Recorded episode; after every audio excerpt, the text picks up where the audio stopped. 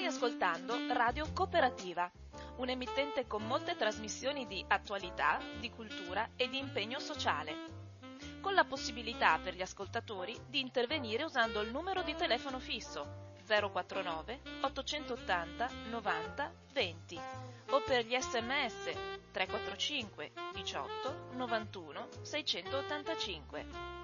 Nessuna interruzione pubblicitaria perché non dipende da alcuno sponsor commerciale. Radio Cooperativa si regge sul lavoro volontario di conduttori e amministratori e vive con la generosità di ascoltatori e soci che l'aiutano finanziariamente.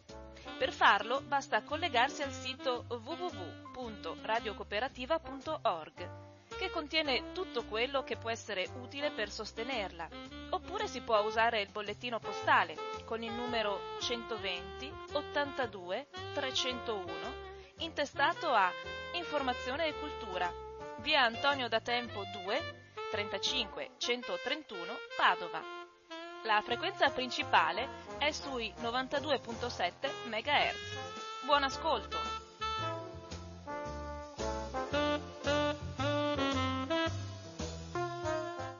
Un cordiale buongiorno a tutte le persone che sono sintonizzate su Radio Cooperativa e che possono ascoltarla perché so che in questo momento c'è una um, chiusura della portante centrale del Grappa per lavori in corso, quindi per cortesia mi dispiace, ma la maggioranza della gente non potrà né intervenire, ma solo ma una piccola parte solo ascoltare in streaming e in altro modo. Quindi io la trasmissione la faccio parlando da solo, non aprirò le telefonate e quindi per cortesia non ma ho tenuto chiuse le telefonate e, e affronto un tema, un, una problematica da una rivista che non, non, cito mai, ma che è interessante, che parla di un libro che è uscito in questo periodo qua, intitolato Per un cristianesimo senza religione. È per chi crede e anche chi non crede, certamente è un problema oltre che culturale, un problema anche personale delle, delle varie persone, ma che potrebbe anche essere interessante molto per quanto riguarda il rapporto che noi abbiamo con le scelte che facciamo giorno per giorno e anche con eh, molti di noi. Eh, l'idea di Dio che abbiamo in testa che però è un'idea non tanto gioiosa. E allora leggo da Adista del eh, 2 luglio del, di questo mese qua, eh, a lista documenti è il numero 24 e parto immediatamente. Ogni tanto ci metterò un po' di musica sacra, scusatemi, no, non è sacra la musica, è una musica bella, una musica mh, mm, direi distensiva, lascia, lascia proprio un ascolto tranquillo. Allora, vado, alla, vado subito all'articolo intitolato Per un cristianesimo senza religione, la sfida di un prete italiano per ritrovare la via di Gesù. Miti e pensiero mitico di Bruno Mori. Nascita del pensiero mitico. Oggi le scienze umanistiche sono unanimi nell'affermare che le religioni, intese nel significato ordinario di istituzioni che determinano strutturano e organizzano ufficialmente le modalità con cui gli umani si relazionano con il divino, siano creazio- creazioni relativamente recenti. Con questo intendo dire che l'esistenza di una religione costituita da una struttura organizzativa, con una gerarchia, un potere, sacerdoti, credenze, norme e riti, è un fenomeno che risale all'altro ieri della storia evolutiva dell'umanità. Gli esseri umani hanno infatti vissuto la maggior parte dell'esistenza senza religione e senza Dio. Per più di 90.000 anni le espressioni esteriori del pensiero simbolico e della spiritualità umana, legate al carattere sacro e misterioso della vita e della realtà cosmica, riti, sacrifici, culti, funebri, eccetera, sono state praticate al di fuori di qualsiasi organizzazione religiosa formale, al di fuori di qualsiasi organizzazione religiosa formale e senza alcun riferimento a una o più divinità. Le scienze antropologiche ci informano che gli uomini del Paleolitico non avevano un'idea ben definita di Dio come quella elaborata dalle culture successive. Possedevano tuttavia una profonda sensibilità spirituale e vedevano ovunque la manifestazione del divino. Per loro la natura conteneva un mistero che la rendeva enigmatica e inquietante, ma allo stesso tempo meravigliosa e magica.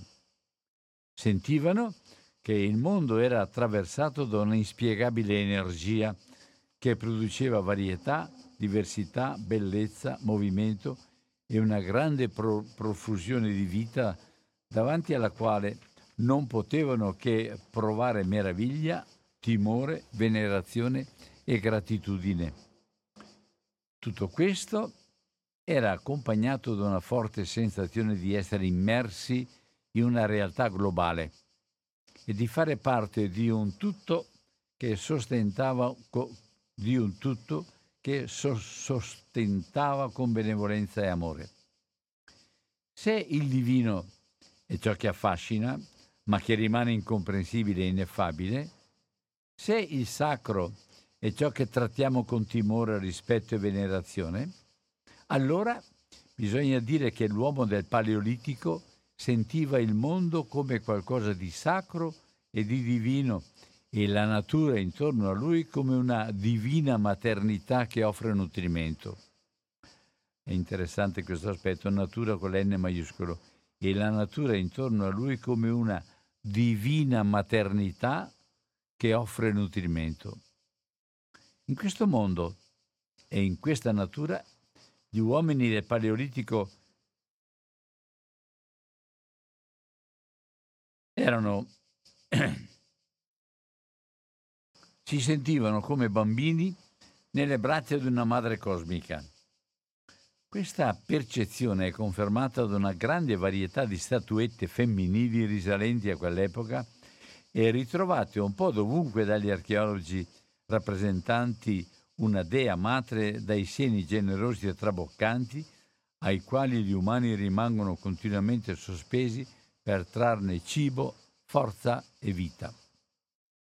Durante tutto il Paleolitico, i raccoglitori e i cacciatori umani vivevano una profonda simbiosi con il mondo naturale, considerato come una realtà globale di cui erano parte in cui erano inseriti come un grembo che genera tutto ciò che esiste e vive e in cui tutti gli esseri viventi rientrano alla fine del loro viaggio terreno.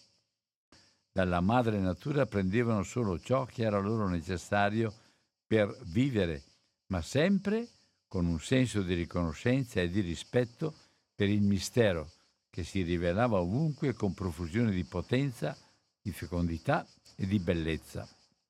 Per gli uomini primitivi di quel tempo, tutta la realtà era manifestazione di una forza benevola e graziosa che non potevano identificare né nominare, ma che era percepita come qualcosa in perfetta consonanza con gli impulsi e le aspirazioni più profonde del loro essere. Così, per millenni, l'umanità ha vissuto in un mondo olistico indiviso dove tutto era interconnesso, unito, sacro, divino e umano insieme, dove il cielo toccava la terra e la terra il cielo.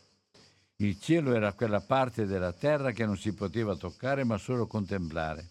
La terra era quella parte di cielo che si era avvicinata a noi per essere accarezzata e perché noi potessimo meravigliarci della stupenda bellezza di cui era stata rivestita.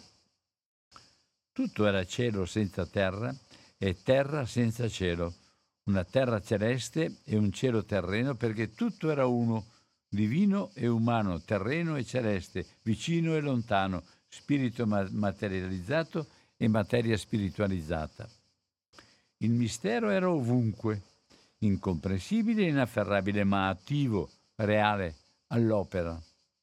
impregnava e riempiva del suo spirito e del suo fascino l'immensità del cielo stellato, lo splendore abbagliante del sole, la chiarezza e la fasi della luna, la freschezza umida del mattino, i rossi, i rossori accesi e lontani delle sere, il mormorio dei ruscelli, la calma scintillante dei laghi, l'altezza misteriosa e sacra delle montagne, la profondità dei boschi, il brulichio delle savane, l'immensità degli oceani, l'armonia festosa del canto degli uccelli, la tavolozza fantastica sgargiante dei loro colori, il rombo lontano del tuono e il lampo improvviso di un cielo d'estate. Ogni cosa possedeva il suo proprio spirito, sicché l'infinità di questi spiriti colonizzava, per così dire, il mondo degli uomini in quel periodo remoto della nostra storia. Tutto era allora spiritualizzato, tutto era sacro, tutto era divinizzato, tutto era espressione di un mistero che abbracciava ogni elemento nel quale tutto era immerso e del quale ogni essere e ogni fenomeno erano una parte e una manifestazione. Un po' un breve intervallo musicale.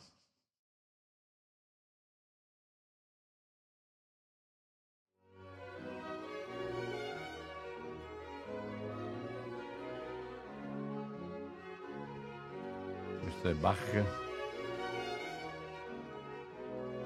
la cantata 147.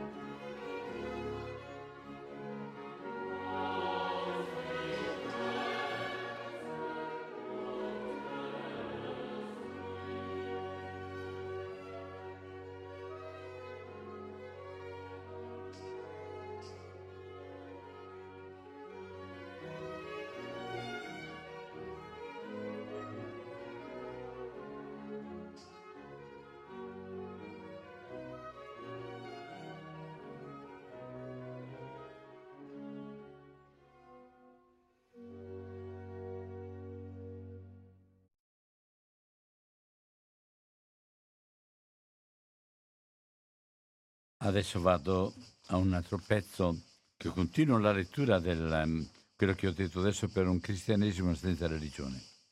Il periodo paleolitico l'abbiamo ascoltato in qualche modo la unità esistente fra tutto quello che vive e tutti i viventi, uomo compreso insieme con gli altri.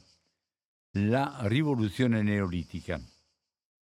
Il passaggio dal paleolitico al Neolitico costituisce un vero cambiamento di paradigma nella storia evolutiva dell'umanità. Nel periodo neolitico l'umanità passa da una cultura e una società di cacciatori e raccoglitori a una cultura e società di agricoltori e pastori. Questa transizione costituisce una enorme rivoluzione che implica un cambiamento fondamentale nelle abitudini e negli atteggiamenti umani. Mentre nel Paleolitico gli uomini vivevano solo di ciò che la terra offriva loro, nel Neolitico, Neolitico essi trasformano, modificano, strutturano e ristrutturano la natura e la geografia del territorio. Addomesticano animali, selezionano piante e frutti tramite innesti e incroci. Prendendo il controllo dei mezzi e delle condizioni della propria esistenza, l'uomo del Neolitico diventa l'artefice del suo proprio sviluppo. Il passaggio all'agricoltura porterà con sé la sedentarizzazione, l'allevamento e l'addomesticamento degli animali, la formazione di villaggi di città, l'aumento della natalità e quindi della popolazione. Tutti questi fenomeni indurranno la diversificazione delle attività umane, l'accumulo della ricchezza, la formazione della proprietà e di strutture di sfruttamento, di dominio e di potere. Conseguentemente, a partire da questa epoca appaiono le disuguaglianze, le classi sociali e la scrittura. La scrittura si rivelerà una invenzione geniale e diventerà uno strumento indispensabile per la gestione e l'amministrazione rapida ed efficiente delle risorse umane e della ricchezza. Questi cambiamenti avvenuti nel Neolitico saranno così radicali che daranno origine a un mondo fondamentalmente diverso e a nuovi paradigmi, cioè a un nuovo modo di comprendere, di interpretare e di confrontarsi con la realtà di Dio del mondo e dell'uomo. I paradigmi cognitivi e le immagini con cui gli umani concepiscono ed esprimono le loro cosmovisioni sono ormai di un altro ordine. Vediamo brevemente i punti salienti di questo cambiamento. Un mondo, uno allora. Uno, il mondo naturale del Paleolitico unico luogo della presenza del divino, è ormai svuotato del suo carattere sacro. Gli spiriti e le divinità che abitavano e animavano la natura sono espulsi ed esiliati in un altro mondo, situato al di fuori, al di sopra del mondo umano. Ora è il cielo ad essere considerato la dimora degli dei e degli spiriti celesti e non più la terra. Priva della presenza del divino, la natura cessa di essere una madre sacra, riverita, meravigliosa e degna di ammirazione e di rispetto. Questo è il numero due. Diventa ormai una cosa profana, materia grezza, opaca, informe, caotica, senza anima, un insieme di risorse materiali che l'uomo può usare e sfruttare a proprio vantaggio e a proprio piacimento.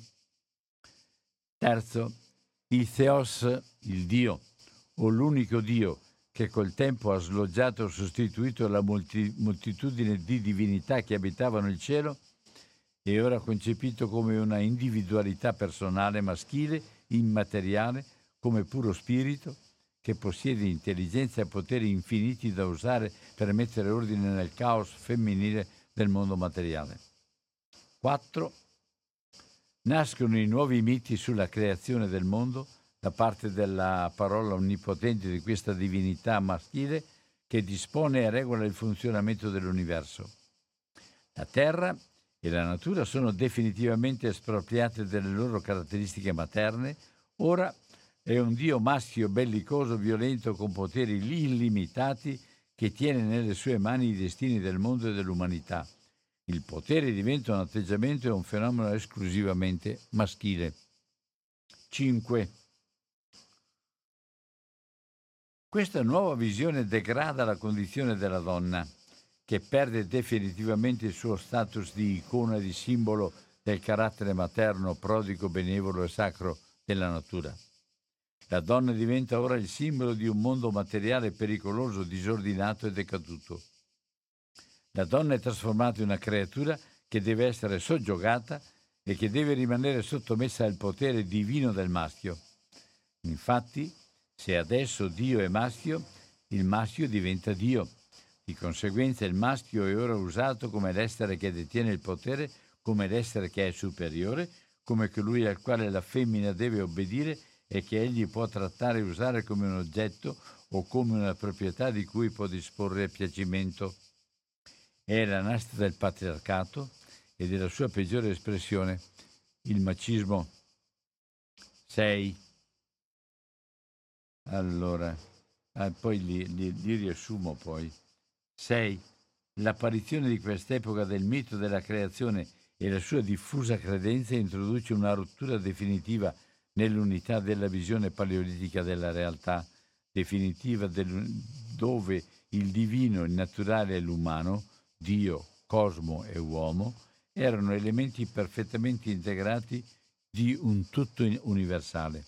Settimo, a causa del mito della creazione, il dualismo colpisce ora la comprensione umana della realtà che viene auto- automaticamente scissa in due poli opposti, cielo e terra. Dio lassù, l'uomo qua giù. Lassù il mondo perfetto delle re- realtà e delle essenze divine e spirituali, qua giù il mondo imperfetto della materia brutta, pesante, opaca, finita, cattiva, che trattiene e impedisce il volo dell'umana dell'anima umana verso il cielo di Dio, unico vero luogo di salvezza per l'uomo. Lassù il mondo della luce, della bellezza, della grazia, della perfezione, della felicità, qua giù il mondo della bruttezza, del male, dell'imperfezione, della tentazione, della lotta, della sofferenza e di una possibile perdizione. 8. Ora gli uomini non si sentono più parte integrante della natura, che ha perso il suo splendore divino non si percepiscono più come provenienti dalla terra, ma come provenienti dal cielo, cioè creati direttamente da Dio. Pensano di essere di origine divina, di possedere i geni di Dio e quindi di essere diversi da tutte le altre creature che vivono sulla faccia della terra. Si considerano gli eredi del cielo, la loro vera casa, il mondo della materia in cui gli uomini sono caduti è visto ora come il mondo inferiore, malvagio, pericoloso, dal quale devono liberarsi e staccarsi per poter spiccare il volo verso la loro vera celeste dimora. 9, l'ultimo numero. A causa della nascita del mito della creazione diretta dell'uomo da parte di Dio a partire dal Neolitico, Neolitico, l'uomo vive con la certezza di essere una creatura superiore a tutte le altre creature terrestri si è convinto di essere il padrone e il signore assoluto del mondo, di avere quindi il diritto e il potere di disporre a suo piacimento e di sfruttare senza riguardi e senza ritegni le risorse naturali del pianeta considerate illimitate per soddisfare i suoi bisogni e la sua altrettanto illimitata avidità. Dal Neolitico in poi, questo insieme di affermazioni ha costituito il bagaglio cognitivo di base della società umana funzionando come un insieme di evidenze di verità assolute, di assiomi indiscutibili, di a priori necessari e indispensabili agli uomini per capirsi, dialogare e comunicare tra loro. In una parola, le affermazioni sopra menzionate hanno costituito i paradigmi di comprensione della realtà che hanno governato la storia dell'umanità, almeno in Occidente e nel Medio Oriente durante gli ultimi 15.000 anni. Eh, allora, i punti che, che ho richiesto, credo sia importante capirli perché, stra, perché è a partire da questa cosa realtà qua che cambia un po' tutto l'atteggiamento, non più una unità reale, organica, ma diretta, pratica, co- corporea direi, del nostro essere natura e natura che, che viene data per essere uh, uh, messi a, a, per avere a disposizione tutte le cose la, di cui la, la, natura è dotata perché noi potessimo vivere in simbiosi con la vita delle piante e degli animali. Qua il mondo, il paleolitico toglie il divino dalla natura e quindi tutto quello che abitava la natura viene eh, espulso, viene mandato in cielo e quindi la terra cessa di essere la madre terra, la madre sacra. Anche lei diventa l'oggetto una cosa profana. Terzo, Dio non è l'unico Dio col tempo, a, eh, o eh, Dio, l'unico Dio che col tempo ha, slo, ha sloggiato e, e sostituito la moltitudine di divinità che abitavano nel cielo, e ora concepito come una individualità personale, maschile, immateriale. Quarto, nascono i nuovi miti sulla creazione del mondo. E allora la terra e la natura sono definitivamente espropriate delle loro caratteristiche materne e allora è un Dio maschio bellicoso e violento con poteri illimitati che detiene nelle sue mani i destini del mondo dell'umanità. Quinto, questa nuova visione degrada la condizione della donna che perde il suo status di icona e simbolo del carattere materno, prodigo, benevolo e sacro della natura. La donna diventa il simbolo di un mondo materiale pericoloso, disordinato e decaduto. È trasformata in una creatura che deve essere soggiogata e che deve essere sottomessa al potere divino del maschio. Infatti, se adesso Dio è maschio, il maschio diventa Dio. 6.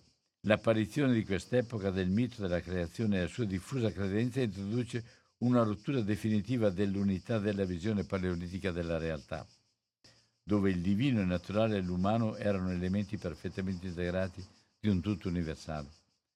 Settimo, a causa del mito della creazione, il dualismo colpisce ora la comprensione umana della realtà, che viene scissa in due poli, cielo e terra, Dio lassù, l'uomo qua giù, lassù il mondo perfetto, la realtà della luce e le realtà divine e spirituali, poi c'è il mondo imperfetto della materia pesante, opaca, finita, cattiva, che trattiene e impedisce il volo dell'anima verso il cielo di Dio. 8. Gli uomini non sentono più parte integrante della natura che ha perso il suo splendore divino. Non si percepiscono più come provenienti dalla terra, ma come provenienti dal cielo direttamente creati da Dio. Pensano di essere di origine divina, di possedere i geni di Dio e quindi di essere diversi da tutte le altre creature che vivono sulla faccia della terra e quindi i padroni di fatto. 9, e ho finito, a causa del mito della creazione diretta dell'uomo da parte di Dio a partire dal Neolitico, l'uomo vive con la certezza di essere una creatura superiore a tutte le altre creature terrestri. Si è convinto di essere il padrone, il Signore assoluto del mondo, di avere quindi il diritto e potere di disporre al suo piacimento di sfruttare senza riguardi e senza ritegni le risorse naturali del pianeta. Dal Neolitico in poi, insieme a, di, uh, questo insieme di affermazioni ha costituito, ma è, io direi, sì no, la, finisco il brano. Dal Neolitico in poi, questo insieme di affermazioni ha costituito il bagaglio cognitivo di base della società umana, funzionando come un insieme di evidenze, di verità assolute di assiomi indiscutibili e di a priori necessari indispensabili agli uomini per capirsi, dialogare e comunicare tra loro. In una parola, le affermazioni che ho ricordato sopra eh, eh, in una parola, le affermazioni ricordate sopra hanno costituito i paradigmi di comprensione della realtà che hanno governato la storia dell'umanità almeno in Occidente e nel Medio Oriente, du- durante gli ultimi 15.000 anni. È soprattutto attraverso la religione giudeo-cristiana che ha adottato integralmente questi paradigmi che la visione neolitica della realtà è giunta fino a noi. Il giudeo-cristianesimo ha introdotto questa concezione tanto nella composizione e nel contenuto dei suoi libri sacri, quanto nella formulazione delle sue credenze delle sue dottrine e dei suoi dogmi, diventando in Occidente il principale catalizzatore della cosmovisione mitica antica. E ciò non solo mantenendola in vita fino all'epoca moderna, ma continuando oggi ancora a imporla all'adesione obbligatoria dei suoi fedeli. Come se ciò non bastasse, la religione cristiana, nel corso della sua evoluzione storica, ha contribuito enormemente alla creazione di un gran numero di variazioni sui contenuti e sui temi di fondo delle antiche credenze mitiche, creando nuovi miti e nuove credenze, ampliando così ulteriormente la gamma di verità mitiche sulle, sulle credere, cui credere.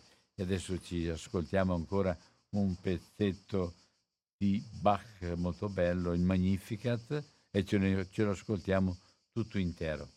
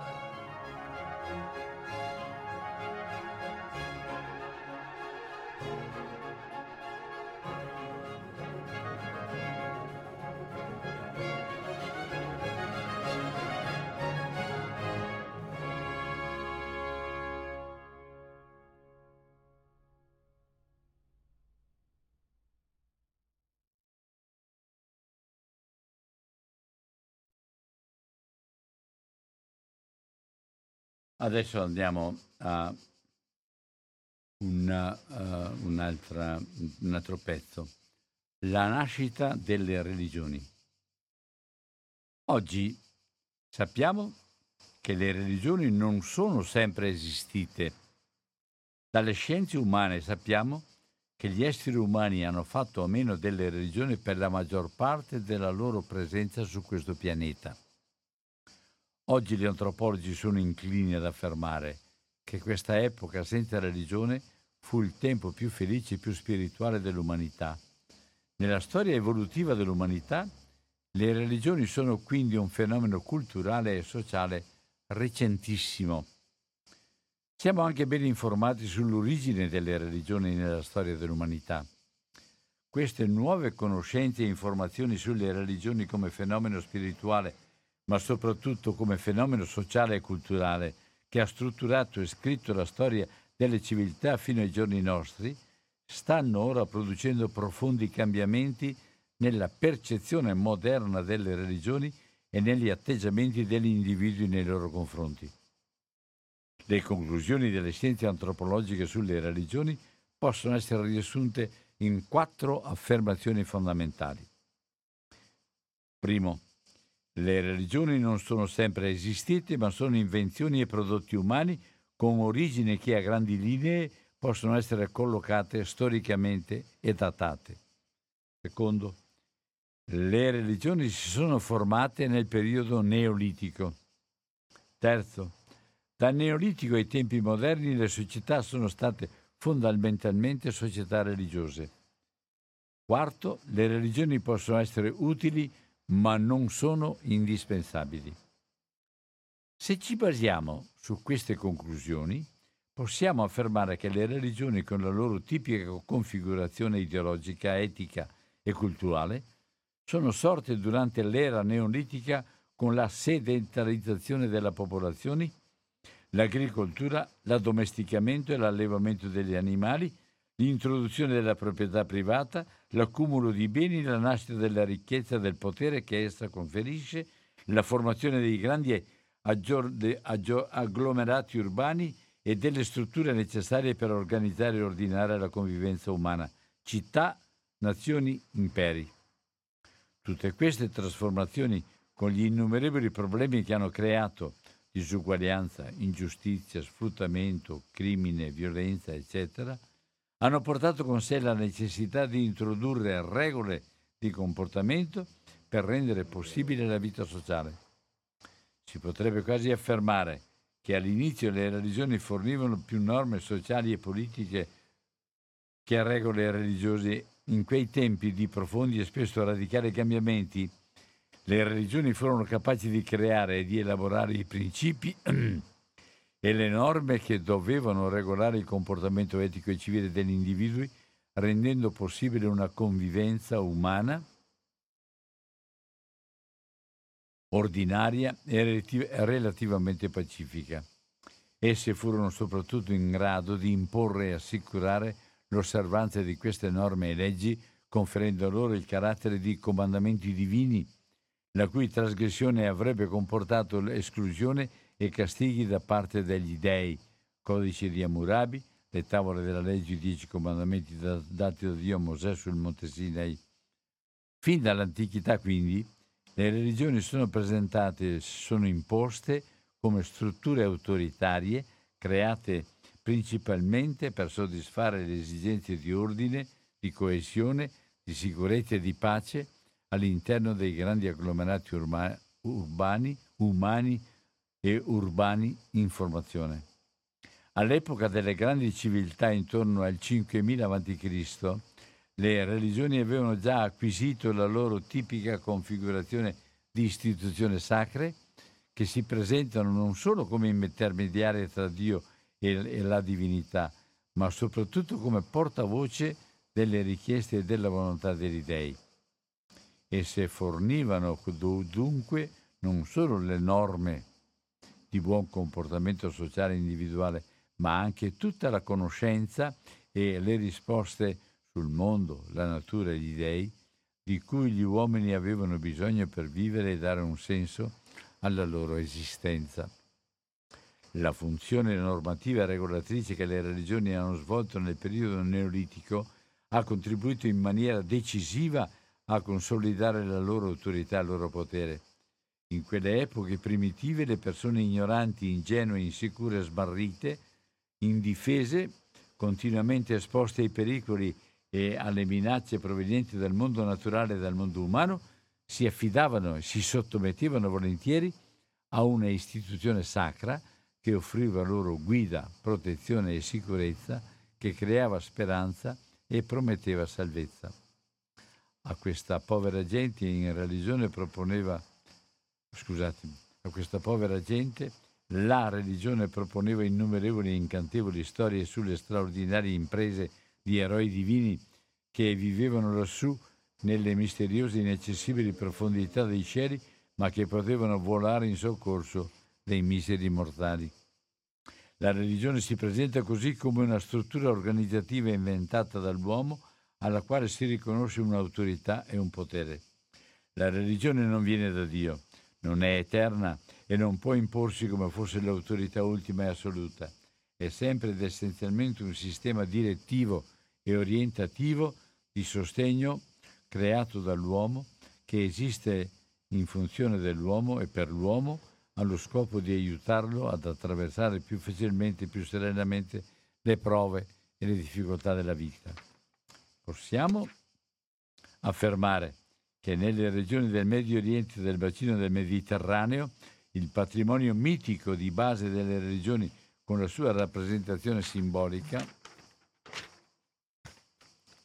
e la sua formulazione teorica stabile e quasi universale era praticamente già formato 4.000 anni prima della nostra era.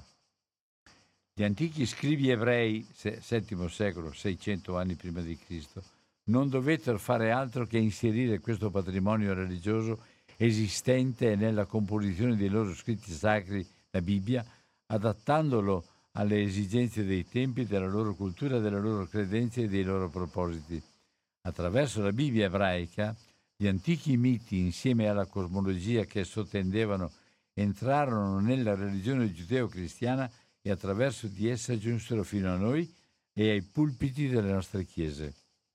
In sostanza, i contenuti di base delle religioni delle antiche civiltà della mezzaluna fertile del Medio Oriente e del bacino del Mediterraneo, Sumeri, Egitto, Israele e Grecia, erano ormai basate sull'adorazione di divinità prevalentemente maschili, le quali sostituirono definitiva, definitivamente le divinità femminili, la grande dea madre delle epoche precedenti il Paleolitico.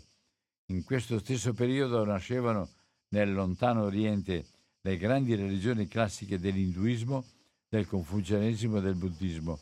Per usare un paragone e un termine del linguaggio informatico scusi, moderno che prendo in prestito da José Maria Vigil, possiamo dire che la religione è stata il motore del sistema operativo delle società antiche, con la sua influenza e il suo prestigio quasi divino il suo potere, la sua autorità indiscutibile, le sue credenze, i suoi miti, i suoi dogmi e le sue leggi, la sua morale e persino i suoi metodi inquisitoriali di sorveglianza, di controllo, di imposizione e di sanzione. La religione ha esercitato per secoli la funzione di software che programmava ogni società. Si può quindi dire che dall'antichità fino al XIV secolo d.C., fino alla fine del 1300, fine, fine del Medioevo, religione e cultura coincisero. La cultura era solo religiosa e la religione era l'unica forma possibile di cultura. Questo è ancora ciò che succede oggi in molti paesi islamici. Ciò significa che la religione ha permeato e modellato tutti gli aspetti, le attività e le strutture della società, la cultura, le conoscenze, la fede, la politica, il diritto, le arti, la coesione sociale, i sentimenti di identità e di appartenenza dei suoi membri, le sue cosmovisioni. Paul Tillich ha detto che nelle società antiche la cultura è stata la forma della religione e la religione è stata l'anima della cultura. Le religioni nate per organizzare e guidare la società umana hanno però accompagnato l'umanità solo durante un breve periodo della sua storia evolutiva. Potremmo dire durante quella fase particolarmente critica e pericolosa della sua fanciullezza, della sua crescita e del suo passaggio dall'ingenuità e dalla credulità dell'infanzia al raziocinio, alla consapevolezza e allo sguardo critico della realtà adulta. Oggi le scienze umane sembrano concordare sul fatto che le religioni neolitiche hanno definitivamente completato il loro compito sia di genitori, sia di fantasioni narratori, sia di educatori severi e autoritari. I bambini di un tempo divenuti adulti, colti, intrepidi e indipendenti, non hanno più bisogno di essere guidati dalla presenza dei loro genitori, né di essere rassicurati dalle favole della mamma.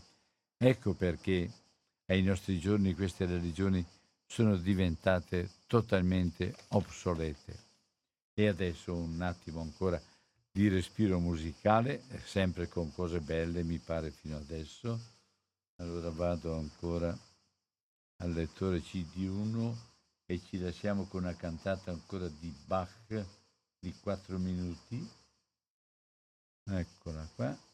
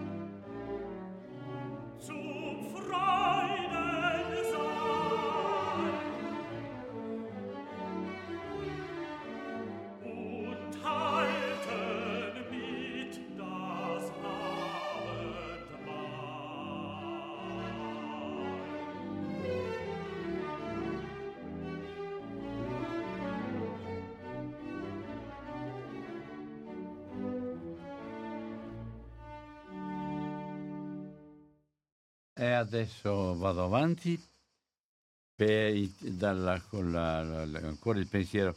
Il pensiero è la prassi di Gesù, un attimo soltanto che sistemo per dopo.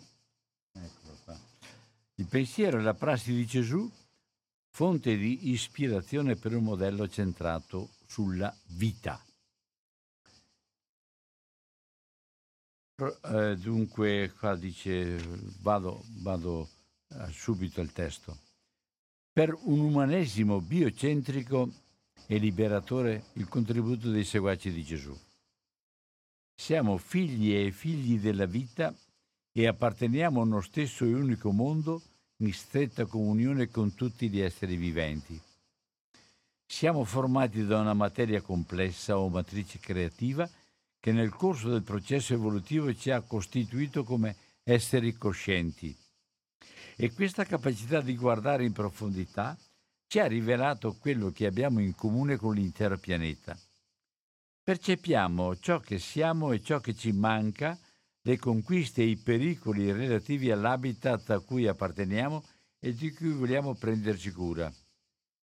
In un precedente documento per un cristianesimo post-teista evidenziavamo la necessità di costruire un racconto è una prassi del seguire Gesù nella prospettiva di un paradigma post-religionale, dopo la religione. Ci collocavamo in un modello post-teista senza perdere con ciò i grandi valori delle tradizioni religiose e umaniste e unendoci a tutte le persone e i movimenti impegnati con la causa in, e in, la casa comune della vita sulla terra. Per questo Ora intendiamo in queste riflessioni esplicitare le caratteristiche di questo modello e rafforzare la nostra partecipazione ad esso. Parliamo di un modello umanista centrato sulla vita e sulla cura nei confronti delle comunità di tutti i viventi e di tutti gli esteri della nostra casa comune. Come progetto universale e come modello di comportamento ispirato alla saggezza di Gesù di Nazareth. Questa missione di cura custodisce un profondo spirito liberatore di cui fanno parte inseparabilmente sentimento, conoscenza e prassi. Una prospettiva che è nata con la teologia della liberazione e ha significato soprattutto l'empowerment delle classi popolari, la presa di potere delle classi popolari da un punto di vista politico, sociale e personale. Oggi Completiamo questa difesa della giustizia e della coesione sociale con la protezione dell'intera natura di cui facciamo parte. Non siamo i primi su questo cammino, né rappresentiamo una voce unica. Non si tratta di inventare un'altra religione, né di enunciare una proposta umanistica e una prospettiva meramente scientifica o etica, per quanto questo sì in accordo con i dati delle scienze e con i requisiti etici mi, minimi e massimi. E sì, vogliamo offrire elementi di speranza in questo rinnovamento cristiano, in questa sostituzione del paradigma tradizionale con un altro più in linea con l'ampio movimento per la tutela della vita e della nostra casa comune che definiamo come umanesimo biocentrico. Ah, scusatemi, umanesimo bioecocentrico. Dedichiamo un breve preambolo alla categoria della vita come centro della nostra riflessione. A seguire presentiamo il modello umanista bioecocentrico, la nostra visione e missione e la necessità di una prassi concreta. Infine ci soffermiamo sulla saggezza e sull'ispirazione che emergono dal racconto di Gesù di Nazareth. Primo, il punto di partenza figli e figli della vita. La specie umana è un prodotto evolutivo della vita con un'identità genomica che ci permette di ritenerci sorelle e fratelli tra noi e figli e figli di una stessa matrice, partecipanti attivi del suo processo creativo e attori rilevanti del suo corso futuro. Questa affiliazione o fraternità si rivela fragile da una prospettiva individuale, considerando il ciclo di vita e morte, ma a farci male è il danno che ci infliggiamo gli uni agli altri presenti e a venire e vogliamo che la casa materna venga sempre più curata. Ci schieriamo a favore di questa casa comune, nella sua centralità, per elaborare un nuovo canto della terra che ci restituisca la speranza, una visione e una missione concreta di mobilitazione perché è arrivato il momento di agire. Si tratta di un racconto con sufficiente supporto scientifico che spiega l'emergere di organismi viventi come risultato di una crescente complessità strutturale e, fu- e funzionale con nuovi attributi o capacità. Nel corso di questa evoluzione, che è ancora aperta, noi esseri umani abbiamo acquisito una straordinaria capacità di autotrasformazione e sentiamo che attraverso lo sviluppo della cultura è possibile aprire immensi spazi di umanizzazione. Questi stessi esseri umani, costituiti in società e grazie alla loro capacità di generare, condividere e accumulare conoscenza, hanno mostrato un crescente potere di intervento sulle stesse società umane, sulla biosfera di cui esse fanno parte e sugli ecosistemi in cui, trovano, in cui trovano riparo. Tuttavia, questo stesso potere di intervento si rivela anche come dominio di alcuni popoli su altri e di pochi esseri umani sui molti. Siamo responsabili di alterare gli ecosistemi che minacciano la biodiversità sulla Terra, di servirci di energia per migliorare le condizioni di vita di tutti gli esseri, ma anche di sprecarla e di provocare l'esaurimento delle risorse. Stiamo causando un riscaldamento globale che se non verrà, sarà controllato potrà avere conseguenze catastrofiche. Abbiamo risorse sufficienti per soddisfare i bisogni primari dell'intera popolazione mondiale per costruire una società globale pacifica e, po- e prospera e tuttavia a causa della nostra ambizione ci troviamo sotto la minaccia di un suicidio collettivo e della fine del pianeta. Un altro pensiero, un altro modello di umanizzazione. Allora faccio ancora un po' di musica perché sennò diventa sempre pesante e adesso vado al numero 9, la messa in Si minore un attimo soltanto il 4 qua. Allora vado al, al 3. Numero 3. Vado al numero 9 che è Bach la messa in Si minore. Vediamo se ho indovinato.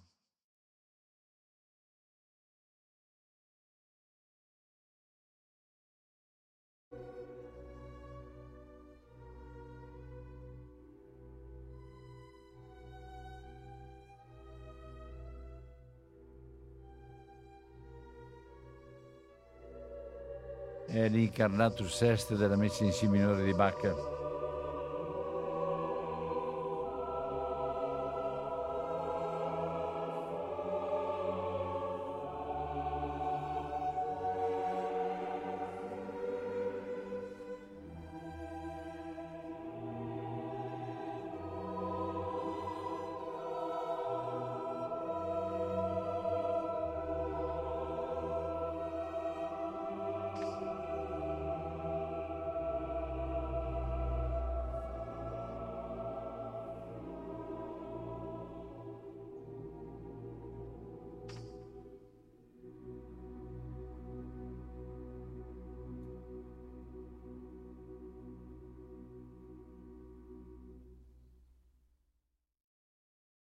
Allora, mi fermo qua e vado adesso.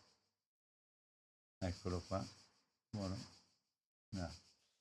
Eh, vado adesso a, un po' di lettura ancora, un altro modello di umanizzazione. Allora, tuttavia, in questa società urbana sempre meno religiosa, condividiamo una crescente consapevolezza del valore della vita e della insostenibilità che la minaccia. È compito di tutti approfondire un racconto e una prassi che mobilitano ulteriormente individui e gruppi sociali affinché, a partire dalle proprie concezioni del mondo, scientifiche e simboliche assumano attivamente in propria quota una, le, la, la propria quota di responsabilità globale. A. Come nasce e in cosa consiste l'umanesimo bioecocentrico? La cosmovisione dominante nelle culture teistiche a partire da circa 7000 anni fa e soprattutto nella tradizione biblica da circa 3000 anni è stata profondamente teocentrica e teocratica. Si concepiva la vita umana secondo il mito biblico come punizione e redenzione in attesa di raggiungere un mondo più degno di questo. Il mandato della Genesi moltiplicatevi e riempite la terra soggiogatela ha concesso all'essere umano una piccola delega di potere che presto si sarebbe trasformata in dominio sulla natura su altri esseri, um, su altri esseri compresi gli umani, considerati inferiori e specialmente sulle donne. Alla fine l'esperienza di progresso accelerato iniziato con la rivoluzione industriale e culminato col passaggio dal teocentrismo all'antropocentrismo.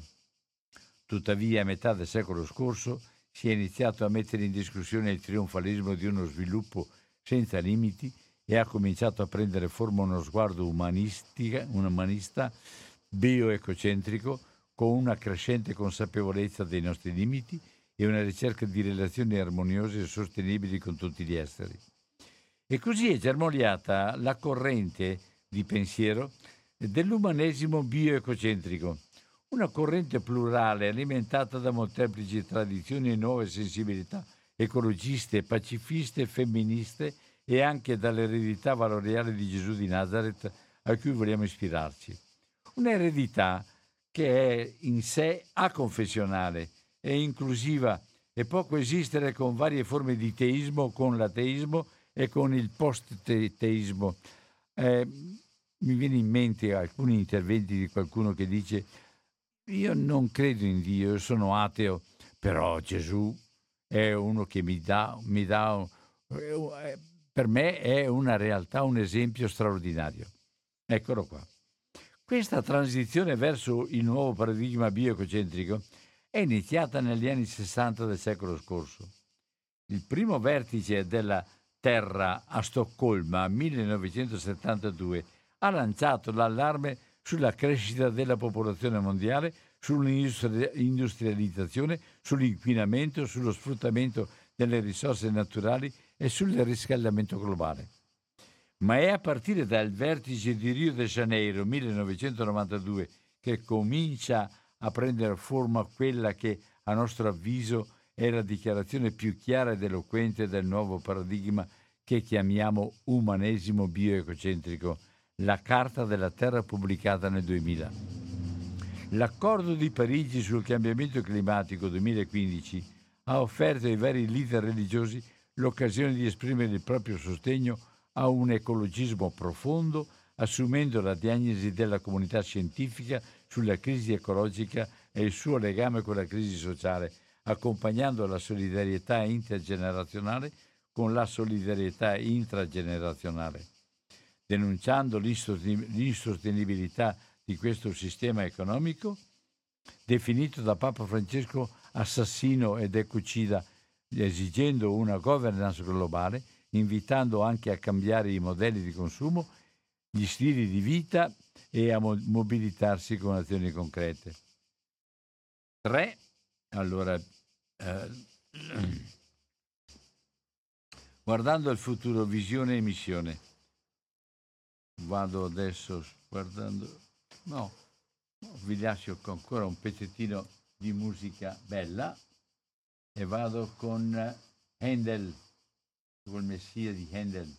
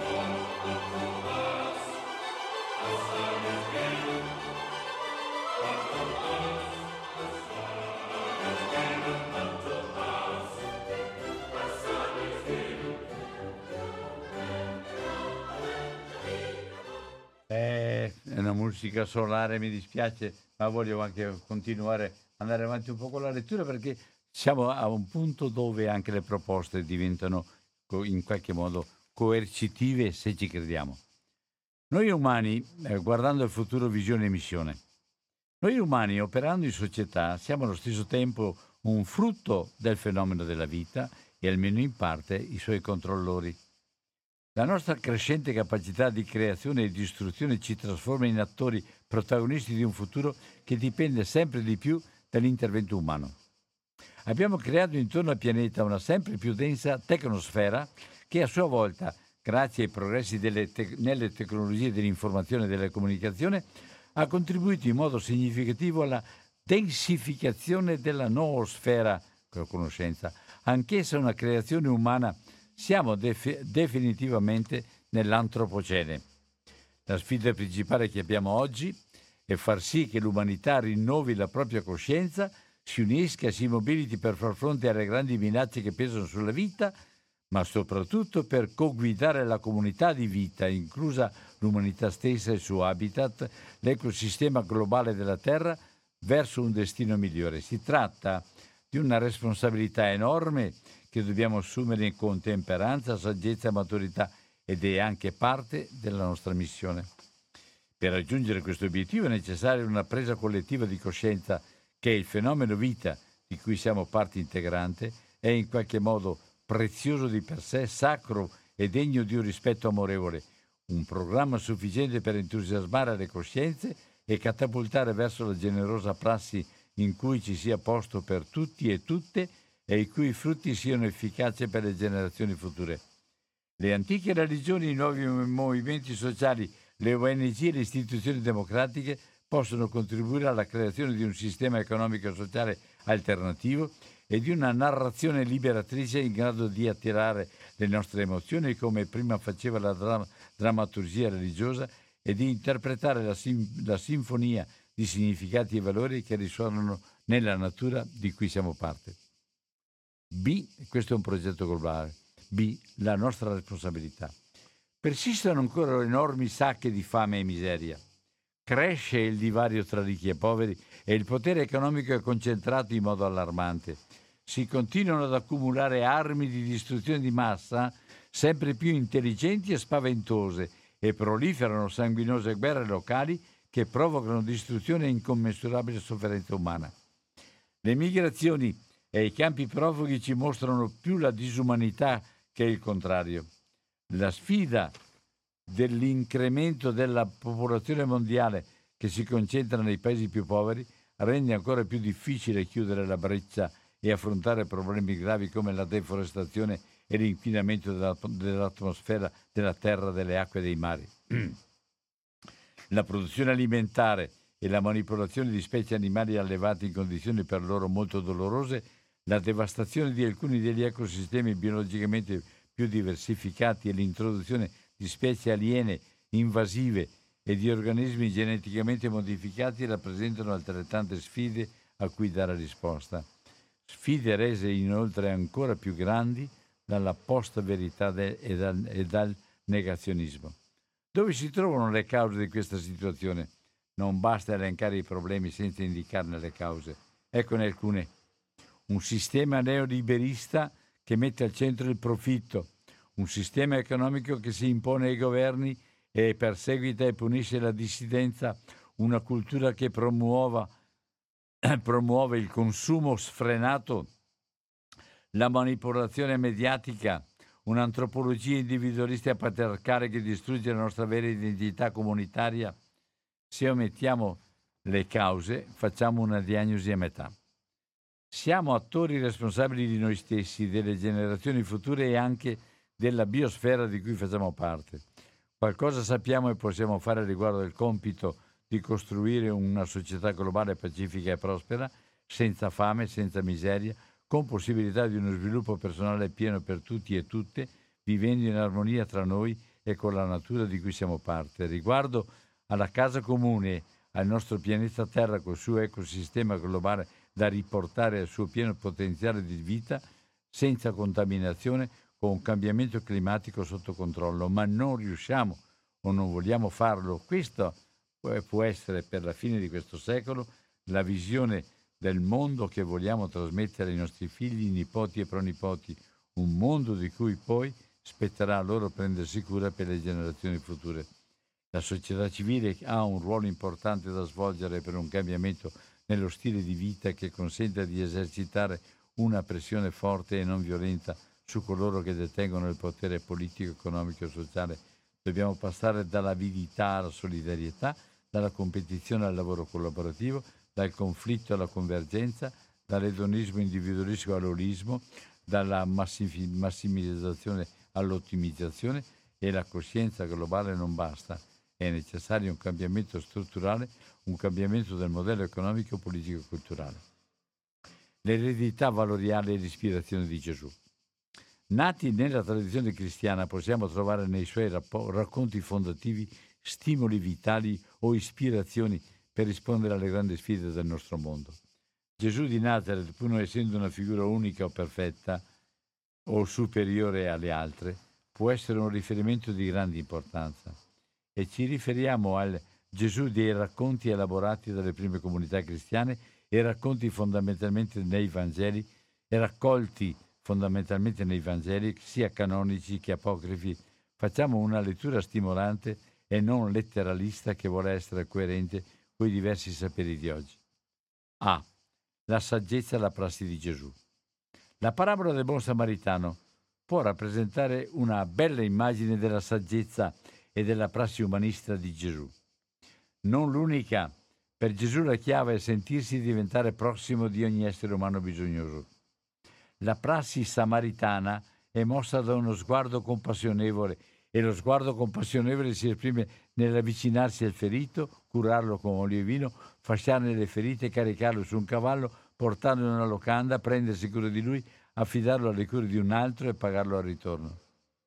È un amore che quando diventa cultura è seme di solidarietà universale.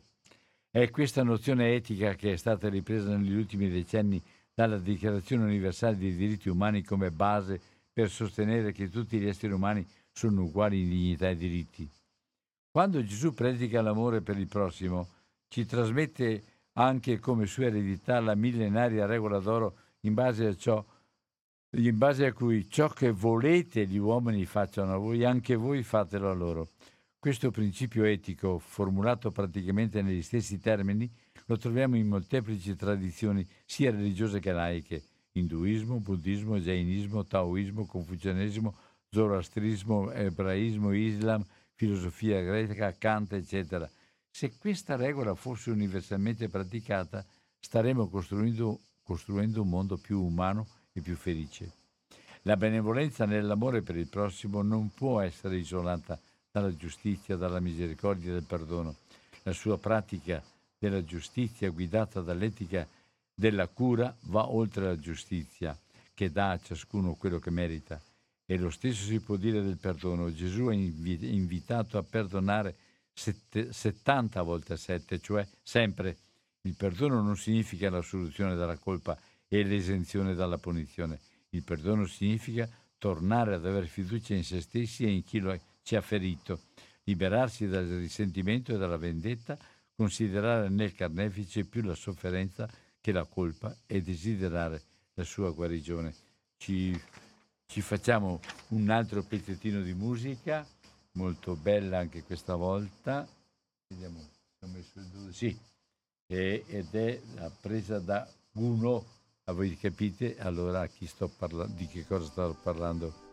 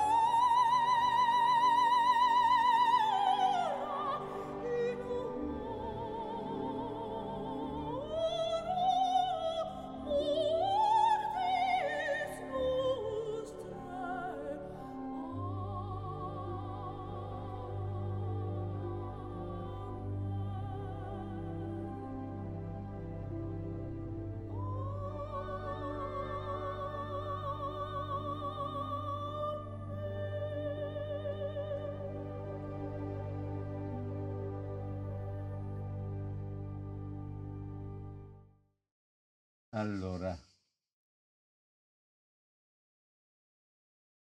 adesso vado, vado all'ultimo pezzo e poi vi lascio. Le ispirazioni di Gesù. Abbiamo visto la saggezza, la prassi e adesso le ispirazioni. Gesù ha manifestato i suoi valori non solo attraverso i, su- i suoi insegnamenti orali, ma anche mediante i suoi atteggiamenti, i suoi comportamenti e i suoi modi di essere. Questa etica narrativa dei racconti di Gesù è per noi fonte di ispirazione e di ad agire. Motivazione ad agire.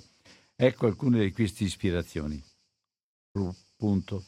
La sua libertà interiore e pubblica di fronte al potere politico e religioso. La libertà dalla ricerca del potere, del denaro, del prestigio, dalle proprie paure e angosce, rispetto alla sua famiglia, ai suoi discepoli, ai suoi avversari, rispetto al modo di vivere e di intendere la religione rispetto alla propria morte, libertà di amare con amore, di cura e di compassione senza esclusivismi, libertà di impegnarsi per una causa che lo realizzasse e trascendesse. La radicale rivoluzione dei valori da lui compiuta, attribuendo ai poveri e agli ultimi i valori che erano propri dell'aristocrazia, magnanimità, pace, generosità, filiazione divina, saggezza e dando risalto ai valori dei poveri, ospitalità, economia familiare della reciprocità. La sua coerenza fino alla fine con questo cambiamento di valori la sua grande fiducia nella profondità delle realtà che secondo la cultura religiosa del suo tempo è stata chiamata Dio e immaginato come creatore, Signore onnipotente e Padre, Abba, papà. L'audacia nel cambiare l'immagine tradizionale di Dio. Gesù libera Dio dal sistema religioso sacrificale e sacerdotale del Tempio e dalle tradizioni umane. La sua spiritualità profetica sovversiva Gesù abbatte le barriere e i pregiudizi culturali, religiosi e familiari, occupandosi di ebrei e gentili, accogliendo nel suo gruppo donne e uomini, criticando lo sguardo possessivo degli uomini verso le donne, mangiando con persone considerate peccatrici e indesiderabili, eccetera.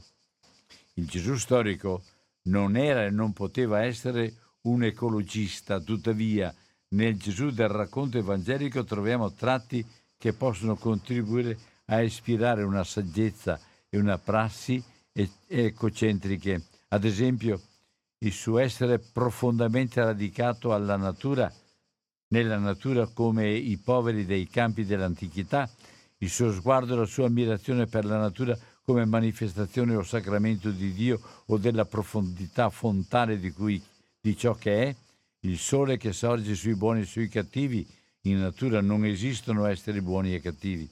La pioggia che feconda i campi dei giusti e degli ingiusti, il lievito che fermenta e insaporisce la pasta, eccetera. La cura potrebbe essere una bella immagine della realtà, più reale e creatrice e una chiave fondamentale per un modo di vivere per un'etica bioecocentrica. Conclusione. Costruire una storia è una ortoprassi universale significativa. Abbiamo bisogno di una poetica e di una prassi per un mondo diverso da quello di mezzo secolo fa, un mondo che ha abbandonato la religione e gli altri riferimenti di significato e continua ad essere minacciato da gravi problemi sociali e ambientali. Questo documento è solo un embrione della nuova visione umanista bioecocentrica che emerge da molti gruppi in molti luoghi del pianeta. Stiamo passando da una cosmovisione religiosa particolare a un umanesimo planetario, possibile frutto di un consenso globale sul nostro posto e sulla nostra missione nel mondo.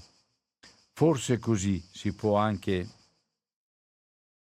assumere un incerto futuro transumanista che, senza disdegnare la tecnologia, sia governato maggiormente da criteri etici. Siamo figlie e figli di una vita che, che trasuda fraternità, intelligenza e creatività. Prendiamoci cura di lei e guidiamola. Questo è il succo un po' finale di tutto quello che vi ho letto con tutti i passaggi che ho fatto. Chiedo scusa a tutte le persone che se vogliono ascoltare questa trasmissione sentono solo la mia voce, ma non, non avendo il, la portante centrale del grappa, ho fatto in modo che tutti quelli che possono, magari stanotte, possano anche se, a, perlomeno sentire alcune suggestioni che io trovo molto interessanti e anche importanti. Adesso facciamo ancora un pezzo di musica che vi piace.